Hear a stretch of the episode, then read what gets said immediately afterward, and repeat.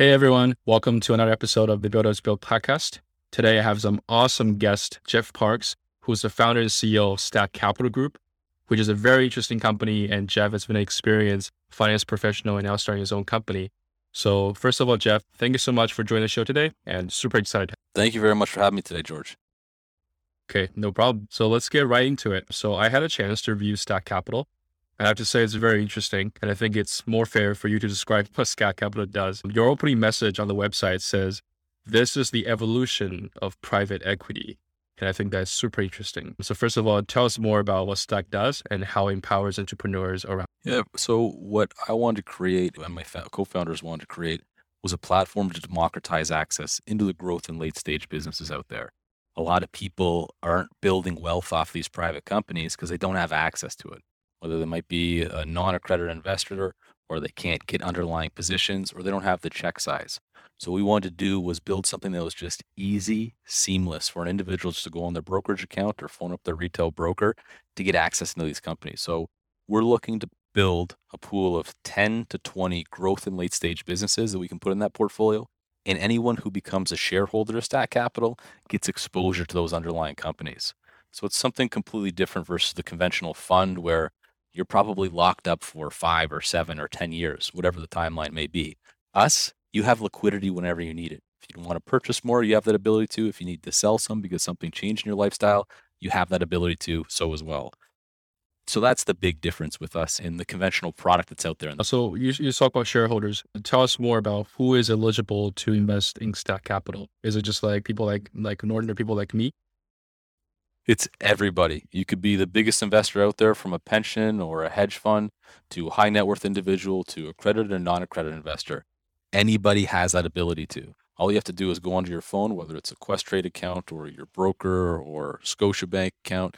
You have that ability to buy our shares on the exchange and put it in a portfolio. You can also put it too. It doesn't just have to be a margin account. You have that ability to put it in a T S F A, R E S P, R R S P. So there's a lot of flexibility with it. Okay. And just tell us more about uh, the ticker for Stack so that our viewers can it, look it up right now. So it's so T S X and then it's S T C K.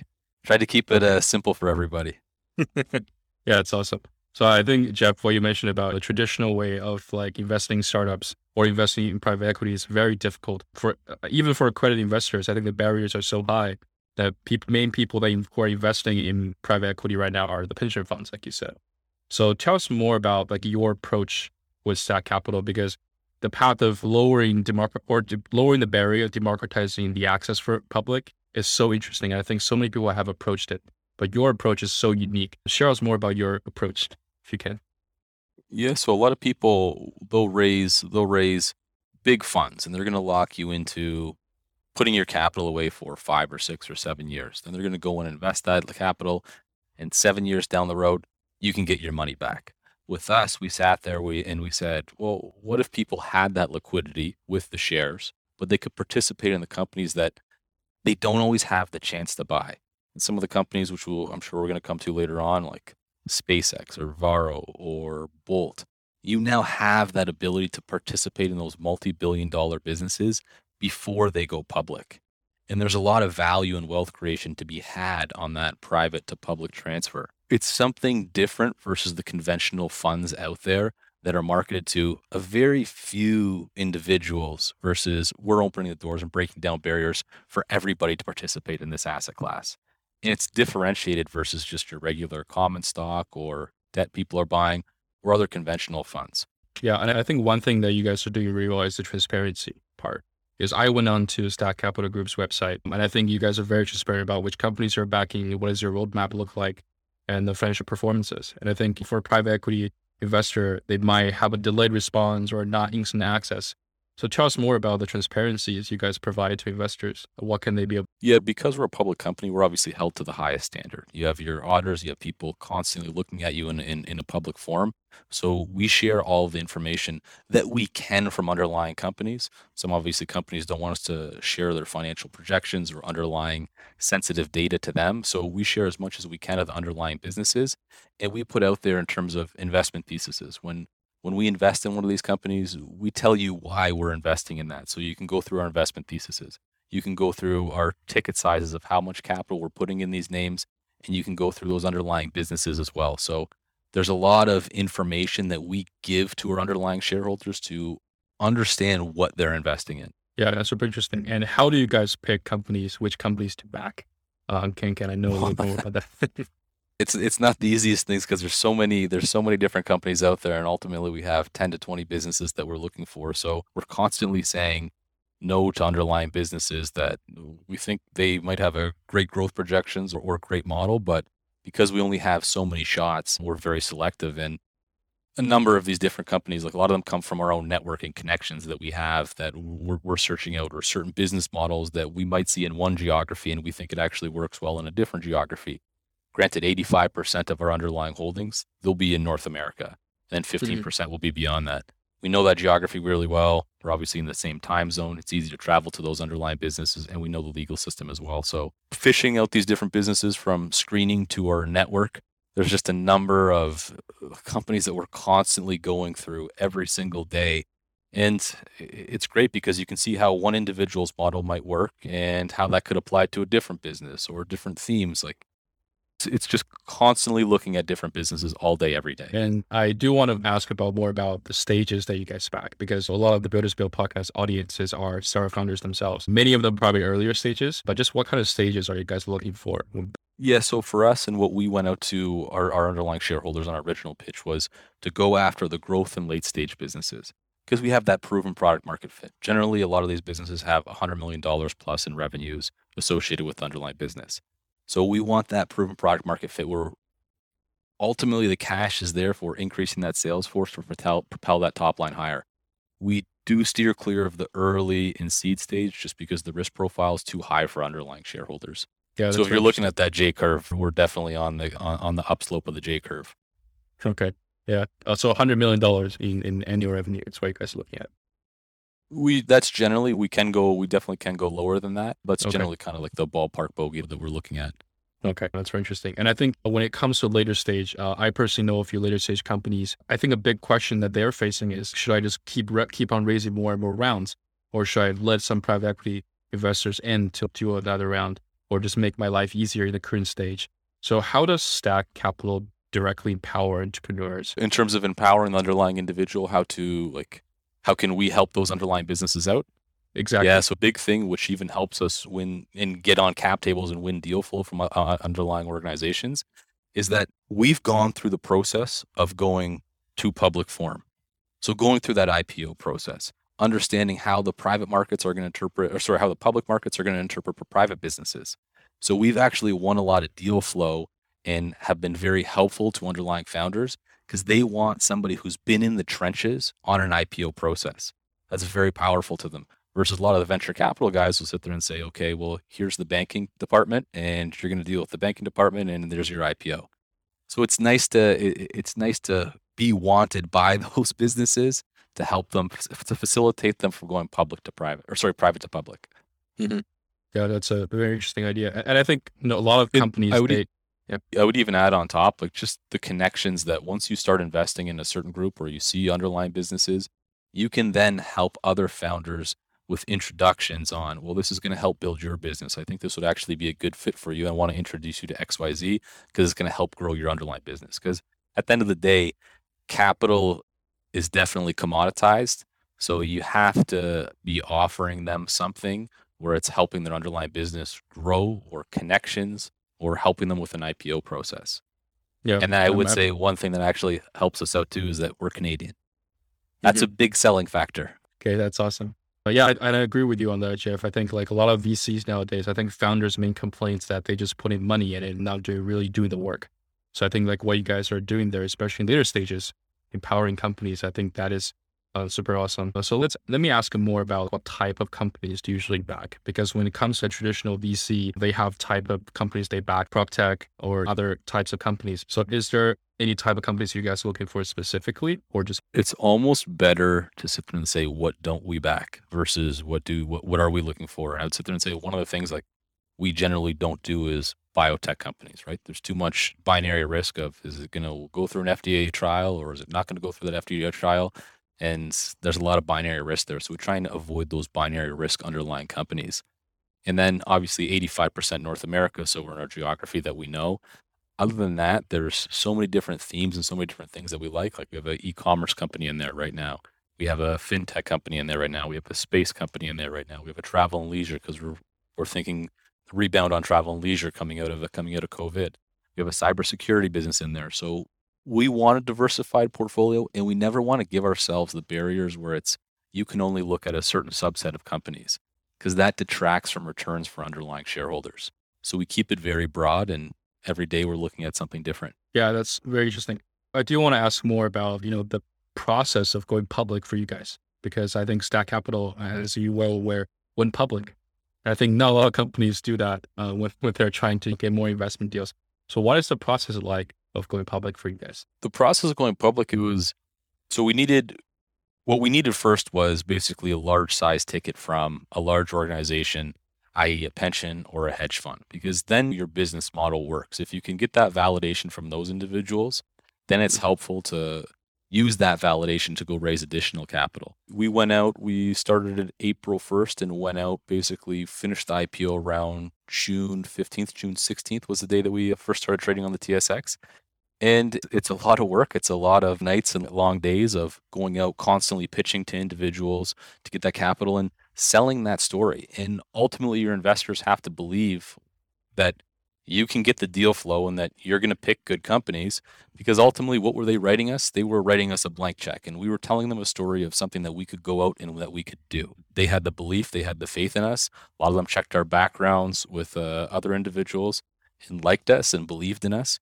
So that was a big portion of that I P O process. And now we're executing that strategy of going to invest in these businesses. And we've got five, uh, five in the portfolio so far, and a number coming soon as well. Yeah. And I think there's a lot of benefits for a traditional investor or retail investor or a professional investor to be investing Stack. And I guess the first thing is that the, the liquidity, right? If I put two million dollars into a private equity fund, uh, it might take twelve or twenty-four months before I can take it out. But for you guys, it's a very flexible in terms of that. So uh, share us a little bit more about what kind of benefits that's unique. Yeah, the Stack Capital provides. Yeah, that's the big thing. I can't tell you the number of individuals who we hear of complain that they're looking for liquidity, and especially in, in, in today's market where they don't want to lock their capital up for four or five or seven or ten years. So they want that flexibility, and, and we're the only ones that actually offer that flexibility on a daily basis where you can participate in these privates, but also get that flexibility with liquidity. I'd also, you're seeing in the market, some underlying funds gate people's money when they want redemptions. Well, that can never happen with us because we're publicly traded. So if you want your money back, you have that public, you have that listing where you can either buy more or sell it, whatever you need to do at that period of time. So those two pieces are very important, why we think we stand out versus the other conventional private equity business that's out there. Yeah. Uh, so look, and now I, let's talk. Yeah, go ahead. I would even say it's a, it's also a big advantage too, because we're a permanent capital structure.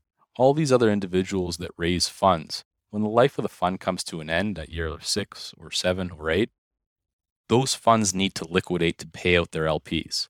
Well, we can actually take advantage of them being a seller of those underlying portfolio companies because we have that permanent capital structure. So that's a big advantage for us versus fund structures. Yep. I'm, I'm so, super glad you said about that, because I think in the founder community, a, a big thing that founders like myself look at is like, what is the life cycle of the fund right now? And how, what's, how many years has the fund already formed that's backing us, right? So uh, I think one fear that entrepreneurs have is that once the fund is reaching its end or near its end, that V Cs or P Es will pressure founders to sell their shares, right? So does that, and I guess for you guys. Yeah, you're, you're exactly right. And then that founder's always nervous as to, okay, well, they're selling that underlying position now. Who's that going to, who's going to be on my cap table, which definitely frustrates a lot of founders out there. So that's why I think these permanent capital structures and evergreen structures are so much better, because we can stay with you in the private market and into the public market and be that guiding force. Yep. Super exciting. So let's talk more about entrepreneurs, since we mentioned entrepreneurs. So let us know a little bit more about what is the typical process of you guys backing company. I know you already mentioned the screening process of using the warm neutral network, but what is the process like from the beginning? To- yeah. So in the public world, for example, you can go on the S E C dot gov and you can pull up companies' financials very easily. Now, in the private market, that's not the case. You need to basically get a warm introduction to the management team. Then you need to see if they're actually doing a round. And from that round, then maybe you can get access into a data room to assess that company, to get involved. So there's mm-hmm. it's it's much it's a much different approach in the private market when you're assessing these businesses. And a lot of it is that network effect of, okay, hey, we're investing in your business. Are there any other individual entrepreneurs that that we could reach out to you, reach out to that are in your network for us to look at their companies? So it's a lot of that word of mouth. It's a lot of that real hustle and grind to go onto different websites and see, okay, who's doing well? What series did they just raise? Is this a business of interest to us? And then can we dig deeper? Can we facilitate an introduction through a warm intro to get into the to get into that company? And hopefully then we can see financials, because that's the big difference in the private versus public market. Access to information is very difficult, but once you get it, it's very powerful. So there's so that's a that's a big difference. And in terms of actually getting these shares, there's two methods. There's obviously primary method, which either a bank is going to help facilitate a transaction for them, raising a series A, B, C, D, or company is doing it themselves. And you're going to put that money directly on their cap table. There's also a really big secondary market that's that's um, occurring, where people are transacting these private shares back and forth on an over-the-counter market, that is fund might need uh, might might have a liquidation and they need to sell that underlying opportunity, in which case you can technically trade these shares in the secondary market. So there's two ways that we can find liquidity on underlying businesses. It's the primary side and the secondary. Yeah, that process I think is very unique. I think it's the first time I've heard about it, and it's super, super unique. So yeah, now Jeff, talk more about like the companies that you guys have. Or what are their names? And it's a lot of your- yeah. So first, the first one we came out of the gate with was uh, Varo Bank, a neobank on the west coast of the U S in California, in San Francisco. And they raised around five hundred million dollars plus at a two point five billion dollars valuation. They're the first neobank with an actual banking charter. And that's very powerful because it can increase their margin profile versus if you're just a conventional neobank, you're probably using somebody else for your back end, in which case you're giving up a lot of your margin to them because they have the banking license. So they're trying to empower one hundred eighty million battlers and builders to to help them develop credit scores and just have access into a bank account that's easy. A lot of the bigger U S institutions, they don't service these people because the U S institutions can't make money off them just because how bloated those corporate structures are. So that's Varo. Second one, obviously we have, a, everyone's going to know this name, we have exposure to SpaceX, which I think that name speaks for itself, betting on Elon Musk. We're, we're very excited about that, especially his whole Starlink satellite network that's in SpaceX. Having a world telco that can service almost any person around the world, wherever they may be, or in rural areas, if you're in rural Ontario or somewhere in the U S where you can't get a fiber cable or, or coax cable into your house, well, this is quite the solution for them. So we think that is just, that's a really big opportunity. Plus, when you can launch a rocket up and land it on, land it on a dime, that's pretty darn impressive. In reusing his rockets, I think on uh, Falcon nine, he's now up to twelve reuses. So your revenue is staying the same and your costs continue to decrease because of the reusability of the rocket, which is really, really neat. Another company, Bolt Financial, they're a one-click checkout processor. So three years ago, Amazon had a patent on the one-click checkout. It expired. Mm-hmm. And Ryan Breslow, the C E O, decided, well, what if we could democratize access to the one-click checkout? It's quite nice going on Amazon. You fill your cart, you hit one button, all of a sudden everything's delivered to your house. No putting in your name, putting in your address, credit card numbers. So Orion's actually democratizing that to all other e-commerce sites out there. So they can build that into their checkout process very easily. And it's just a one-click experience. Then there would be Hopper behind that. And Hopper is a travel and leisure business where there's over sixty-six million downloads in the U S, all on your phone. And the great thing with Hopper is they decrease the price of travel because they don't spend so much money on Google Ads, which means they can pass that savings on to you. So if you actually comparison shop on Hopper versus Expedia versus Booking, like nine times out of ten, there was a Bernstein report in the U S, nine times out of ten, Hopper will be cheaper. So it's just a beautiful platform that has flights, car rentals, hotels, and now they're actually going against Airbnb and adding in uh, individual rentals as well. So we think there's a real big uh, rebound in travel that's going to happen after COVID. I'm sure both you and I are just dying to go to a beach or dying to go somewhere, get out, get, get out of uh, Ontario. And we're excited with that one. And then we have uh, Prove, which is a cybersecurity company where anytime if you want to open, you want to open a cryptocurrency on a cryptocurrency trading platform, or you want to open a U S bank account, or you want to get a Visa card, they actually authenticate you via your phone in the background. So you'll never have an idea that you're actually encountering them. But nine of the top ten U S institutions use Proof to authenticate their underlying individuals. And they've even, they're going to expand at one point, your phone can actually pick up the gate of your step. And they know George is on the other side of that phone, that is you're fine and safe to log in or open an account. So it's just very interesting area in the cybersecurity world. Yep. I, I, I actually heard of many names on the list. And I was, I have to say it's amazing that you, you guys got all those companies um, be able to become a portfolio company. That's awesome. So what is the plan of holding on to those companies? Is it mostly like very long-term uh, for you guys or? No, for us. So we like to buy these companies, work with management, try and help grow their business, introduce them to different businesses so that they can help grow.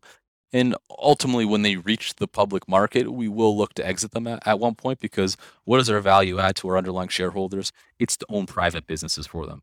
Once companies go public, then everyone has access to them. It's very easy for an individual to participate in that business. Yeah, and I, I saw that all those companies are very unique. It, it, it, it would be fair to say that they're all uh, corresponding industry leaders in their space.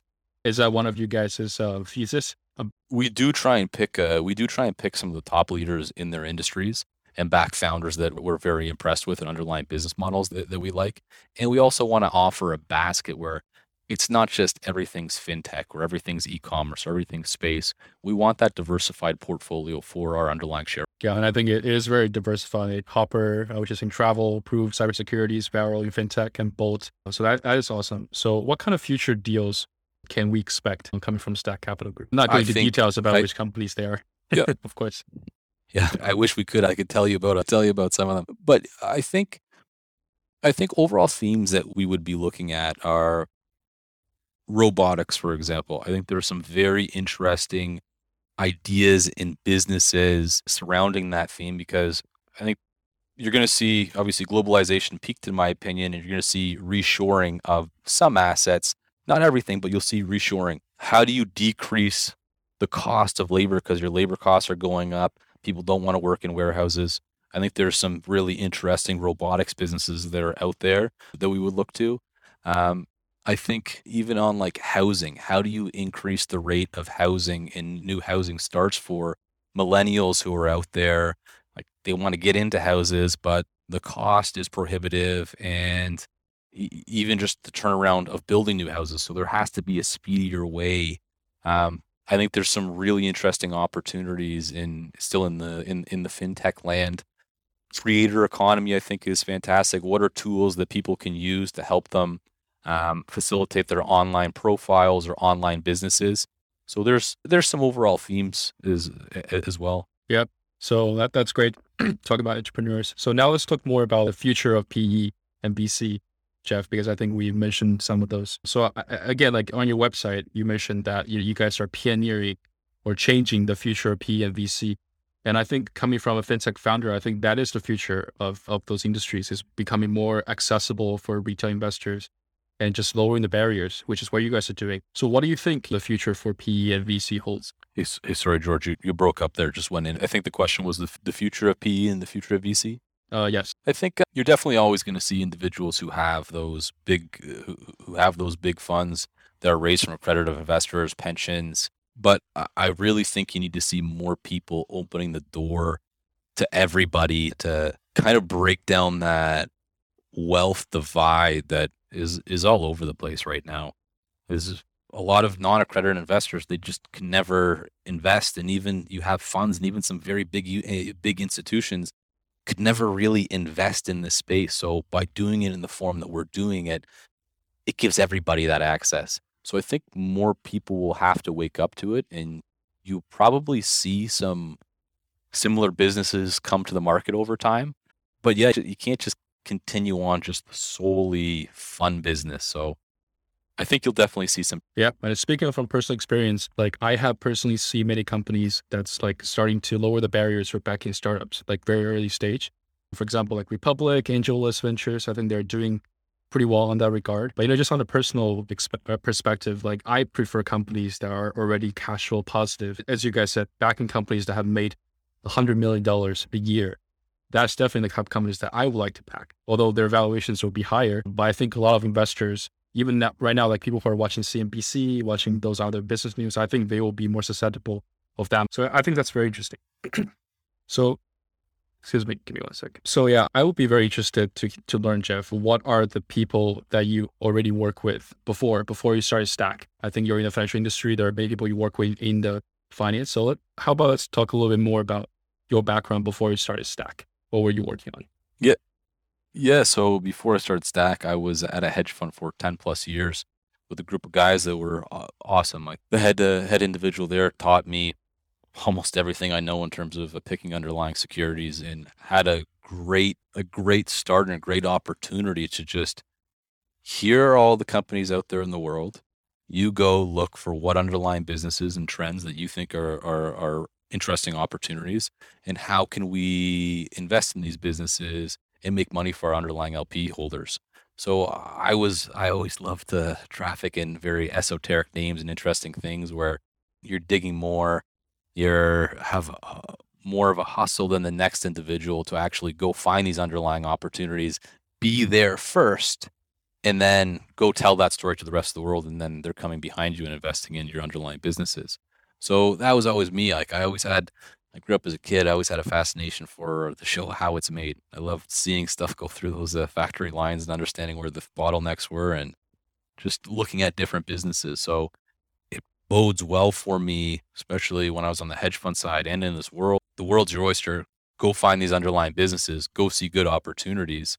So it was quite a good starting ground for my. Yeah. And I, and I do wonder what are your previous colleagues are saying about Stack? Because it, in a way, what you guys are doing are completely changing the landscape. So it might even impact them. So what are their feedback to you? You know, they were very, they were very positive, very, uh, very positive on it. They're actually investors as well. And it's for what we're doing. It's better for private market businesses. I think the fund business is totally fine for public securities. I think that'll be there for forever. So it's, It's definitely a little bit of a difference when you're just solely doing private businesses, because you can't own these privates in a fund and somebody rings up in forty-five days, they want their money back. Well, trying to facilitate that transaction is very difficult. So you need you need a platform, an evergreen fund, to match the duration of the underlying investments that you're investing in. So privates are great for the structure that we have. I wouldn't do publics in. So there's a, there's definitely a difference. Yeah, that's I think that's very interesting. And I do want to ask more about the specifics about how it works for an average investor, because I know you guys are holding long term for those for those companies until they become public. So is the daily variations of the stock price going to be worrying for some investors? Have you ever received like some feedback on that? Just curious why. Yeah, so so obviously the stock can deviate from the underlying book value per share, which can create opportunities for new buyers um, to come in, and the stock can track that. And obviously we're trading at a bit of a, a discount, which we're working on closing that gap. Um, and there definitely can be volatility in those underlying shares, especially when you're early on in the business and you're around one hundred million. But as we prove this model out and we grow and we get more trading val- uh, trading volume in there, I think that's better and better for investors to have that liquidity and to close that uh, discount to book value per share. Yeah, that's, uh, I think that's a very unique perspective. So, so at last, let's talk more about what is it like to work with later stage company founders, because um, even though I know a few founders from, you know, Series C, Series Yeah, a lot B, of them, a lot of them. Yeah, go ahead. Sorry, George, you cut, you, you cut out there. Yeah, I, I just said, please go ahead. In terms of what it, what it's like to work with the later, later stage founders? Uh, exactly. A lot of the, so it, a lot of them have definitely, a lot of them have definitely cut their teeth going from like the Series A, B, C, and now they're on to their later D, E, F rounds before they're going public. Um, a lot of them have steady businesses or steady or businesses, I, I, I should say. And they, like I said with us, they value our advice on on, on the public market comps, on what it's going to look like to I P O one, uh, one day, very receptive for for calls, and you can talk to them quite a bit um, on their underlying businesses and how like we can help improve. So a very fluid conversation. Obviously, when you get up to the really big companies, that's harder to have those conversations with management than you are like, let's say, a billion to fifteen billion dollars company. Yeah. And can I just ask, like, how many deals are you guys looking to do right now? And how many deals are you guys looking to do a year or two? Yeah. So for us, we want to get to that. We want to get to that fifteen to twenty names, which we think we're at five right now. We think we can get there. Let's call it by end of year, end of year timeline. The one great thing that's working for us right now is we're sitting on around seventy percent cash. And the dislocation in the late stage and growth stage market is boding very well for us, because you have individuals who are looking for liquidity and to move just very high quality business. So that dislocation we can take advantage of with the capital. Because going through our I P O, we knew there would be some rockiness in Q four, Q one when comp, when the companies were comping on very good numbers during COVID. Now, obviously didn't factor in a Ukraine-Russia war, which is exacerbating this issue, but we're excited with the opportunities that are being presented to us right now. And every day you're just seeing more and more of them. And I yep. think too, as you, as this continues on, like you saw the public markets reset and now you're seeing the private markets, which always take longer than the public markets to reset. You're starting to see those resets of companies. Like you'll take an example of a Instacart cutting their valuation by forty percent because they're trying to retain underlying employees. Well, obviously you don't want to be in, I think it was the forty billion dollars round or the round that was before the forty percent cut. So, but that is presenting a lot of really good opportunities for us right now who are cashed up versus the people who are fully invested. Yeah, it's a great point. I, I do actually want to just to follow up question on that, because a lot of people in the private, uh, in the public sector, they're saying that it's basically very difficult to invest in private companies, especially startups now, because their valuations are so high. And I think, you know, after WeWork in twenty nineteen, people are very cautious about buying companies that are, had a very high valuation going to I P Os. So what is your take uh, on that? Because you guys clearly go in from the later stage push perspective. People might be asking, are you guys valuing companies too high? So what would you say? Yeah, I would say the twenty twenty to twenty twenty-one vintage of companies, when we were looking at some of the primaries and some of the secondary offerings, you would see numbers that would just boggle your mind, sitting there saying everything needs to go perfect for you to grow into that valuation. Well, now with the wind coming out of that sail, you're seeing primaries now come at a lot lower of a price than what they were before. Investors focusing more on organic growth. So lower, lower your growth to reduce your cash burn, because we actually want a path to profitability. And there were companies out there that you'd see where it was just growth at all costs. We just want you to grow as fast as you can, as quick as you can, and we'll go out the door on an I P O. That's not accepted anymore. So I think you'll actually see more and more down rounds of companies, and companies cutting their valuations as well, because they need that retention of those underlying employees. Those employees believe that, okay, all my stock vesting at forty billion dollars, but the company's only worth twenty. Well, I can understand why that individual doesn't want to stay there at the company. So I think you're going to see more resets. And I think you're going to see more individuals focus in on those closer to profitability businesses that, hey, we're growing at thirty or forty or fifty percent versus we're growing at one hundred percent plus, but we can't keep that growth rate up because we, we don't want to burn that much. Yeah. And I think speaking like an early stage founder's perspective, I think the past few years, especially after the interest rate dropped to zero, has been super crazy on the early stages founder part as well. I saw many companies in the seed and series A stage raising like sky high valuations. So would you predict like they will just be going down in like valuations in later rounds? I'm not predict, just like, oh, I, I would definitely say there's going to be a lot of valuation compression on, on these businesses, and even very high quality businesses. The ones that are close to profitability or profitable, they can, they don't have to take down round because they can kind of just push it along. Now your I R R is going to go down over time. Um, and they might wait a year or two before they come back to the market, and hopefully they've grown into that valuation at that point. But the ones who are really big cash burning entities, I think you're going to see a number of down rounds, which hasn't set into a lot of investors yet, but I think will when you start getting into July, August, September, after they've been burning so much money, especially the companies that were raising in like September, August of last year, July of last year. Wow. That's amazing insight. So what kind of advice would you say for an early stage founder when he or she is looking for what kind of valuation should I set with my? I think it's all going to obviously depend on growth rates and underlying businesses and in that path to profitability. I do still see there's a lot of strong appetite in the seed and earlier stage.